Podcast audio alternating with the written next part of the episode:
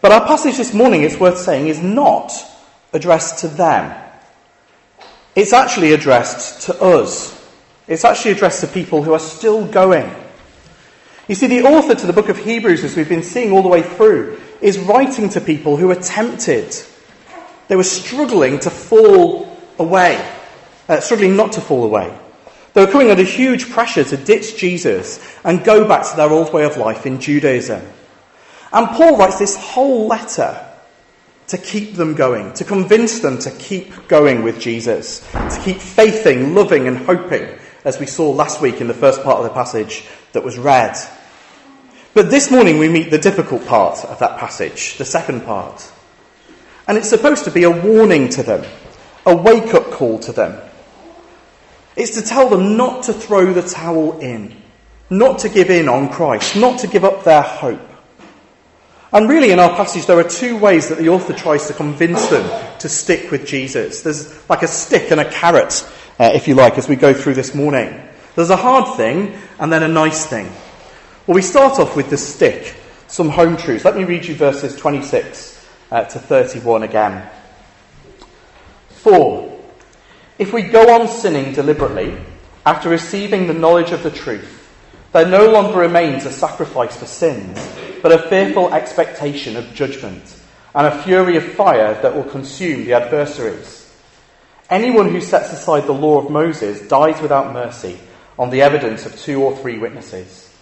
How much worse punishment do you think will be deserved by the one who has trampled underfoot the Son of God and has profaned the blood of the covenant by which he was sanctified and has outraged the Spirit of grace? For we know him who said, Vengeance is mine, I will repay. And again, the Lord will judge his people. It is a fearful thing to fall into the hands of the living God. Let me put this as clearly as I can, because I think there was some confusion last time I preached uh, a similar passage earlier on in Hebrews. What it's saying here is that if you finally, definitively, turn your back on Christ, you will not make it to glory. If you give up on Christ, never to return, the passage is saying that you will be damned. That's what the author is explaining.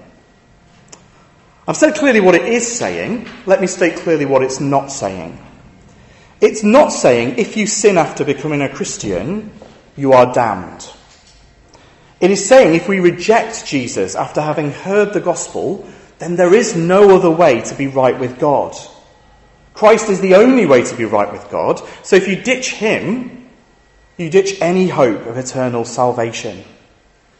If you reject Christ, then there is no other sacrifice for sins. Why make this point to the people there? Well, they might have been tempted to think that there was another route. After all, they used to offer sacrifices, didn't they? Animal sacrifices at the temple. Well, maybe we could just go back to that. You know, we'll just Go back to offering different sacrifices.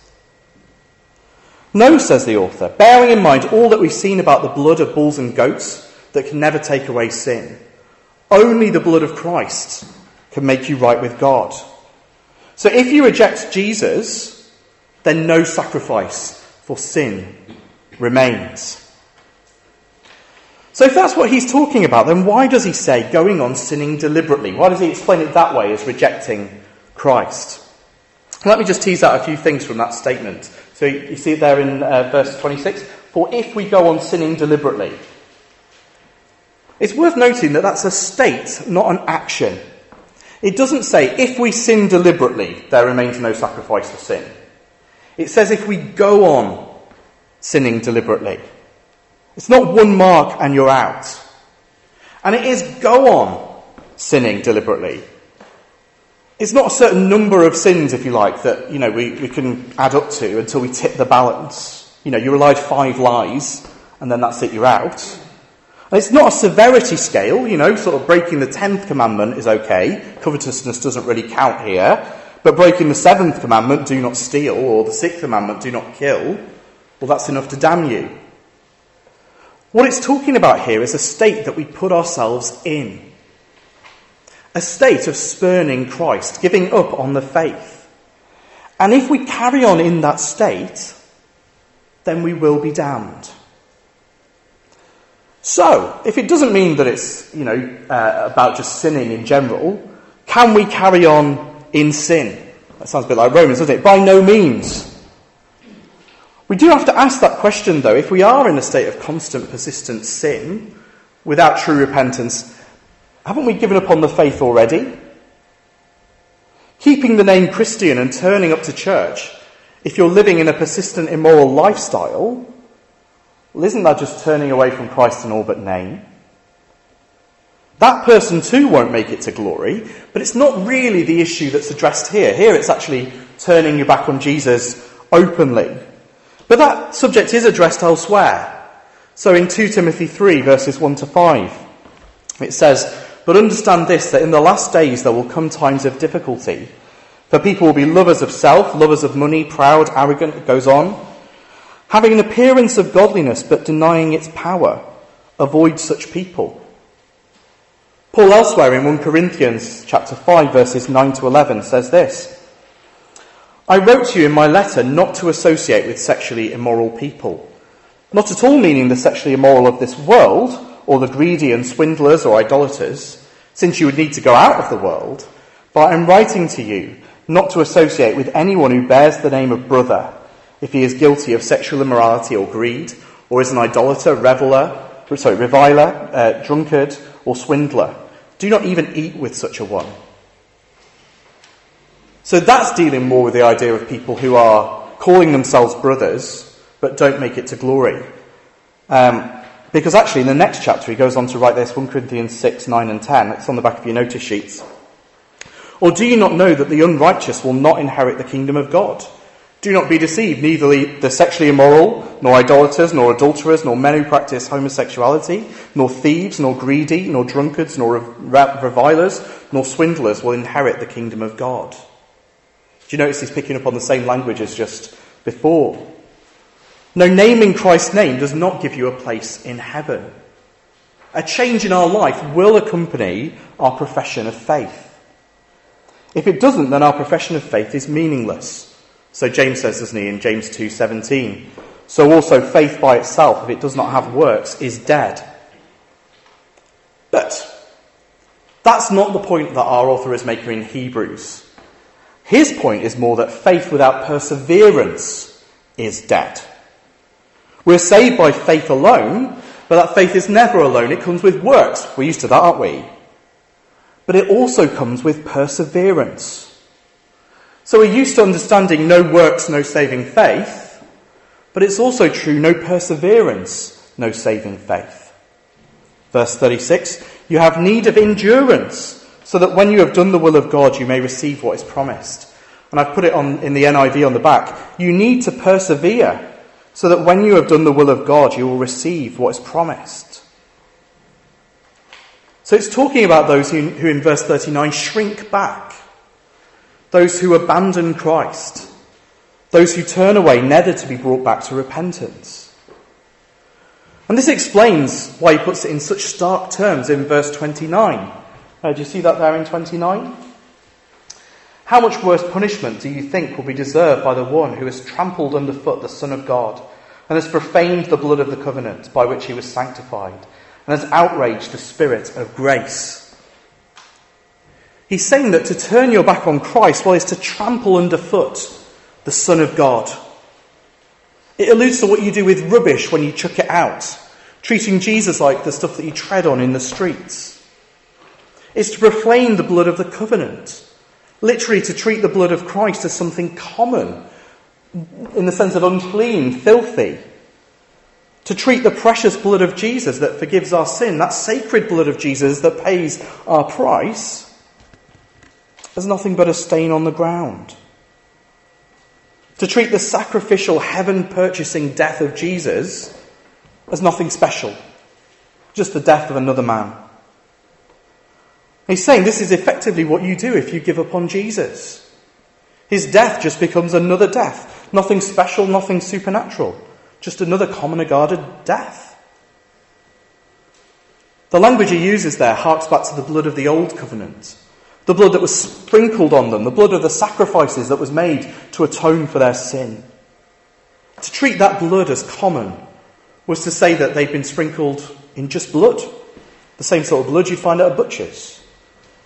There was no sacrifice, there was no covenant. It's just blood. And that's what these people are saying about Jesus' blood by turning their back on him.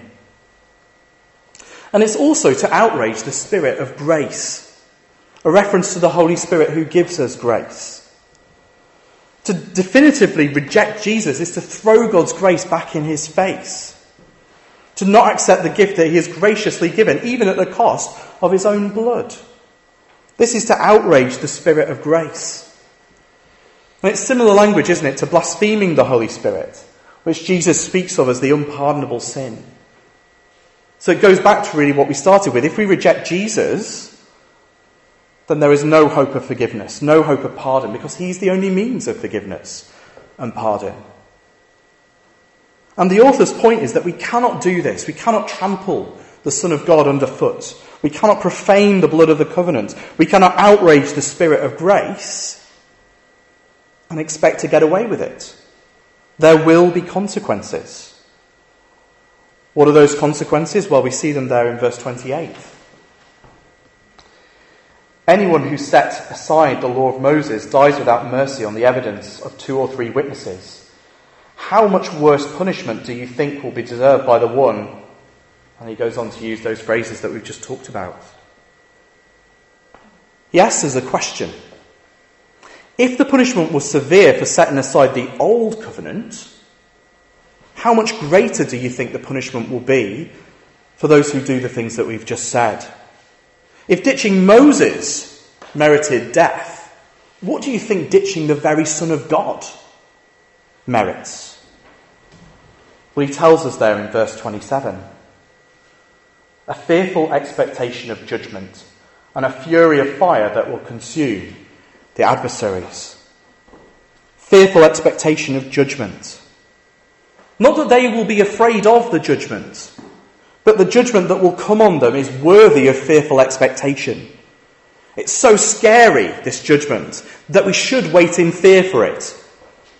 It's a bit like going to the dentist. You can apologise to Pam afterwards, uh, but I'm, i hate going to the dentist. I'm really sorry. I do. And half of what I hate is that anticipation in the waiting room, you know, before you go in. The anticipation of the horror that's to come, if you like. Normally is with me. But you see that the horror is so great for me that even waiting contains an element of horror. And so too should the horror to befall the one who turns away. It doesn't mean that they feel it. It doesn't mean they go around feeling scared. But they should do. So awful is what is to come. And they would do if they realized what was ahead. What is ahead? Well, a fury of fire that will consume the adversaries. It's saying here by turning their back on God, they've made God their enemy. What awaits for them is what awaits the enemies of God a fury of fire, a fiery fury that will consume them. All the way through Hebrews, he's sort of been pointing us back to that wilderness generation that got out of Egypt but never made it to the promised land. And the language that's used here is the language that's used of Korah's rebellion. There was a group of people who decided with his companions that they would not have Moses as their leader. They denied there was anything special about Moses, and they thought that the people could just lead themselves. Well, God's answer to that is found in Numbers 16:35. Again, it's on the back of your notice sheet. And fire came out from the Lord and consumed 250 men offering the incense. That's the men who were following Korah. They rejected Moses, and in so doing, they set themselves up against God. They made themselves God's enemies, and so were consumed. And his point is this if that was the penalty for those who rejected Moses, a servant in God's house, how much greater punishment for those who have rejected Jesus, a son over God's house? So, what it speaks of here are eternal flames of everlasting fury. The lot of those who finally reject Jesus is hell. Why? Because if we have made ourselves God's enemies, it is a fearful thing to fall into the hands of the living God. The quotes there that are, are listed after um, uh, the passage that we looked so verse 30 Vengeance is mine, I will repay, and the Lord will judge his people. They're quotes from Deuteronomy 32, again, that wilderness generation. They speak of Israelites who are unmindful of the rock that bore them and forgot the God who gave them birth. You see, even though they've been part of the community that have been rescued from Egypt, they surprisingly turned their back on God. Which, if you think about it, is surprisingly similar to the situation we have here. And the Lord says, Vengeance is mine for those people. They will not get away with it. The Lord will judge his people. Now, really, in the original, that's the Lord will judge for his people, actually.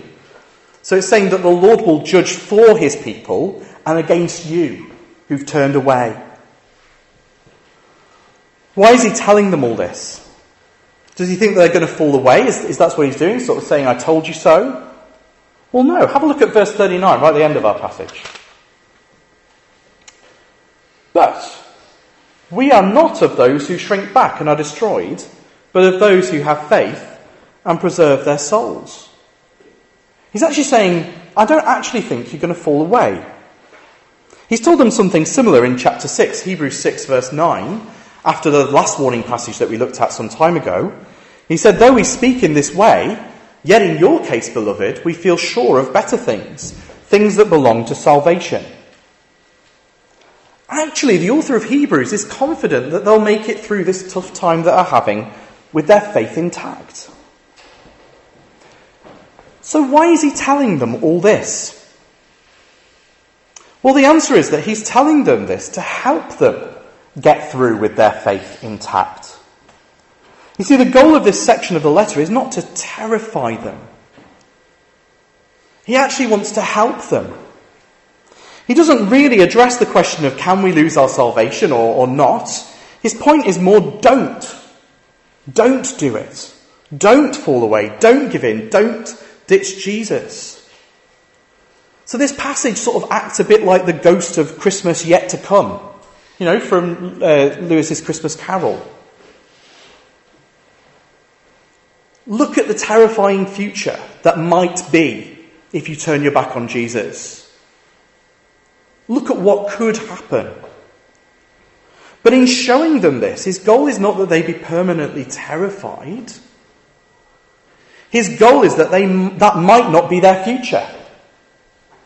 He's actually saying, I don't want you to go this way. His goal is to warn them away from this future.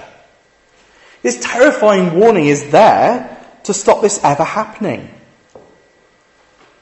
And this is here to give them that extra help not to give in.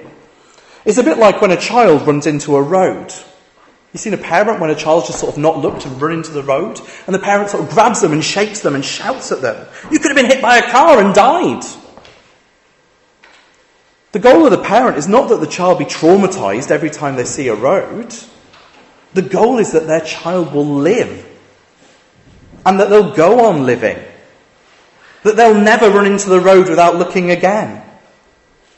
So too here. The passage is scary, but the goal is not fear, it's life. The goal is that we read this and come back from the precipice because we have a clearer picture of what happens if we go over. Don't give in. That's what the author is telling us. And some of us might need to hear that warning this morning. We might be struggling. We might be tempted to give in.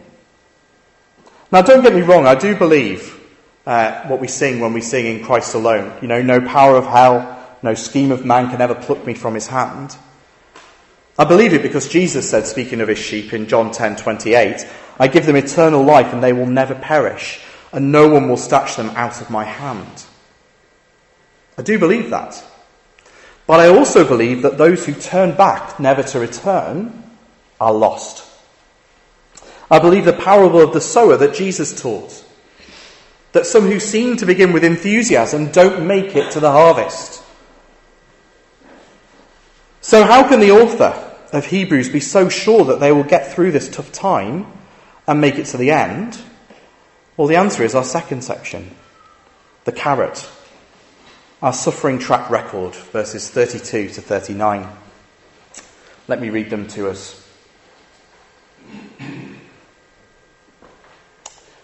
But recall the former days when, after you were enlightened, you endured a hard struggle with sufferings, sometimes being publicly exposed to reproach and affliction, and sometimes being partners with those so treated. For you had compassion on those in prison, and you joyfully accepted the plundering of your property, since you knew that you yourselves had a better possession and an abiding one. Therefore, do not throw away your confidence, which has a great reward. For you have need of endurance, so that when you have done the will of God, you may receive what is promised. For yet a little while, and the coming one will come and will not delay. But my righteous one shall live by faith, and if he shrinks back, my soul has no pleasure in him. But we are not those, not of those who shrink back and are destroyed, but of those who have faith and preserve their souls.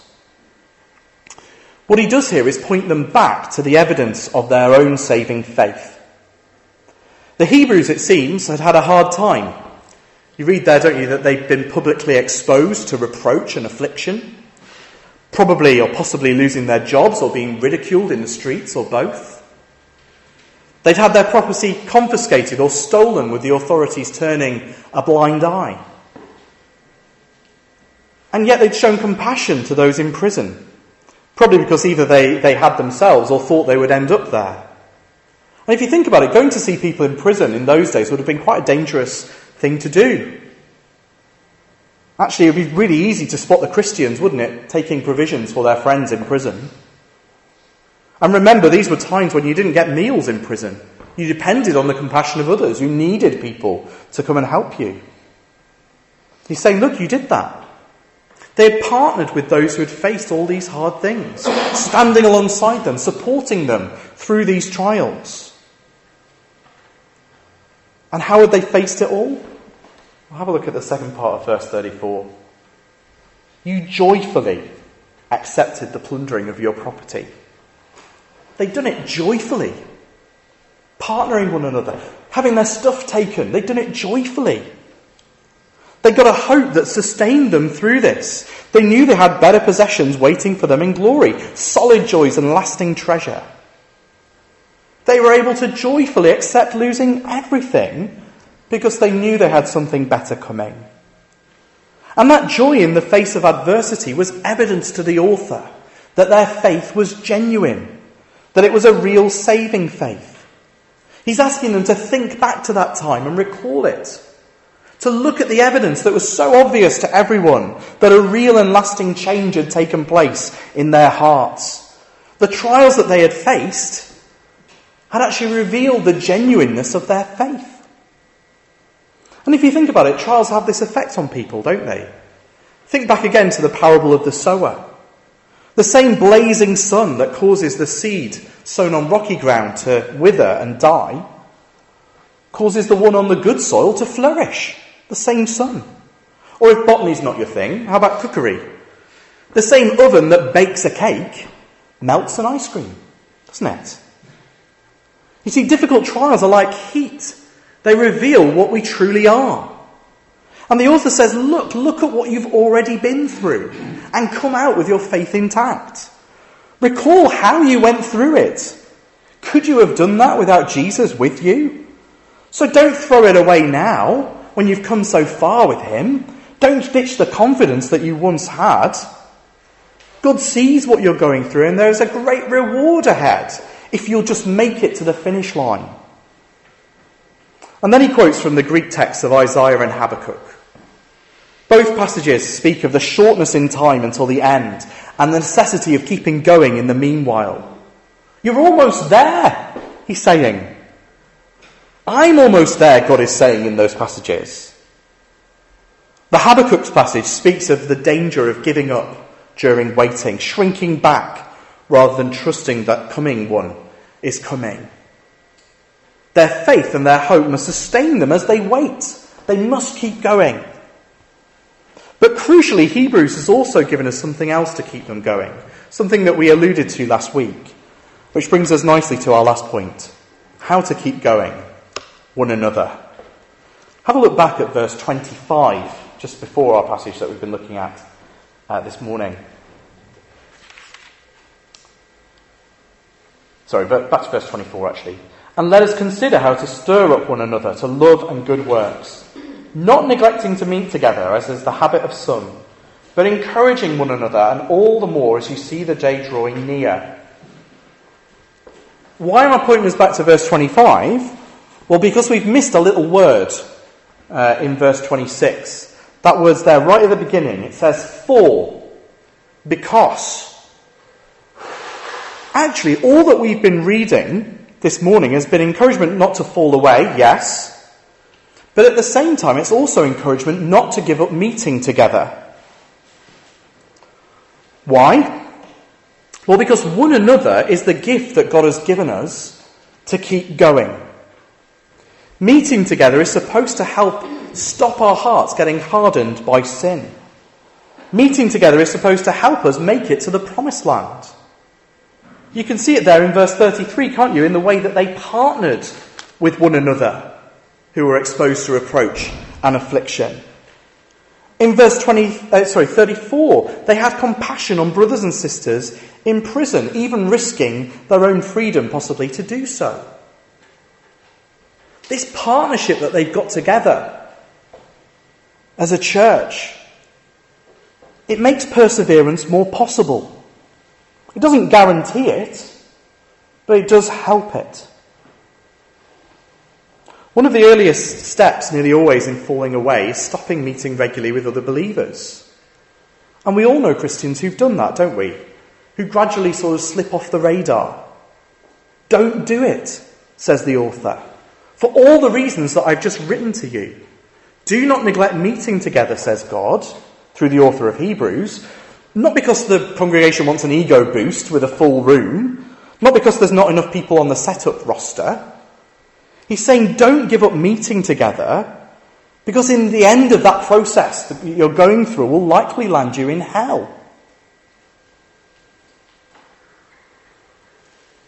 Now, Going to church is not essential to your salvation, not at all. I don't want to add this as an extra work that we must achieve. But it is God's chosen instrument to help us in our own perseverance. And if we take the warnings of this passage seriously, then we'll take our commitments to one another seriously. We'll take church seriously. We'll take stirring one another up to love and good works seriously. Not so we can all look good and pious, but so that we can actually make it to the end. Church does not earn you brownie points with God, but it should help you keep going. Now, that does depend what church is like, though. If we treat church like some people treat my gym, we're going to be in trouble, let me tell you. Because there are some people who go to my gym and it just seems they just go to show off. You know, they've, they've already got the body and everything and they just go uh, to look good. But church is not a place to go and strut your spiritual stuff. That will do us no good. We'll be proud when we're doing well, and we'll feel crushed when we're not. We need to treat church as a place where it's okay to not be okay. Okay? Church should be there to strengthen the weak, to bolster the bashful, to help us partner with one another in this hard and precarious pilgrimage that we call the Christian life.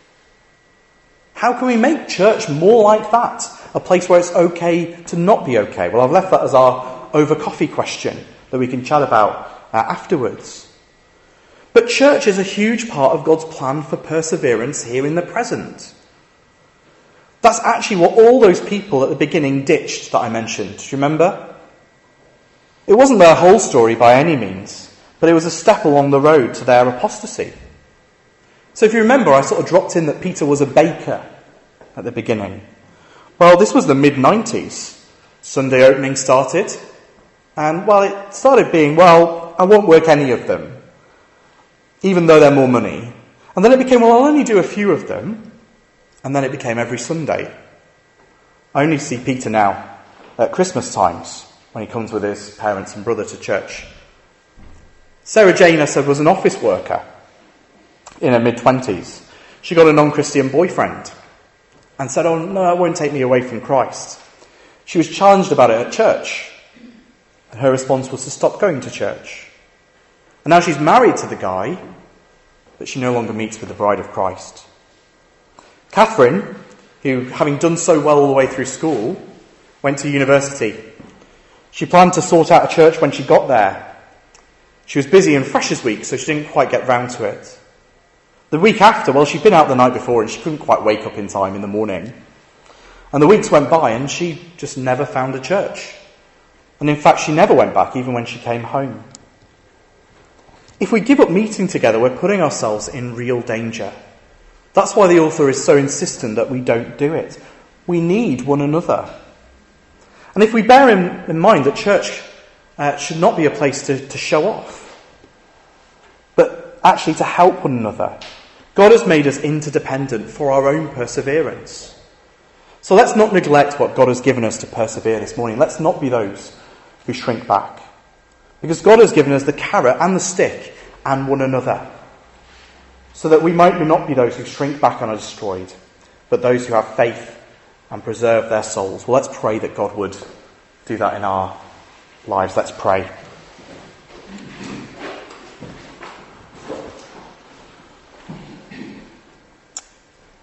Father God, as we look at this passage this morning, we know it's, it's not a nice passage in the normal sense of the word. Father, it's scary in places. But Father, pray that we wouldn't be scared into non action, Father, but we would be um, taking the warning that is given here. Father, help us to be those who have faith and preserve our souls. Father, help us not to give up meeting together. Father, help us to encourage one another, and all the more as we see the day approaching. And so, Father, give us the grace that we need. Help us to help one another. And we ask these things in Jesus' name. Amen.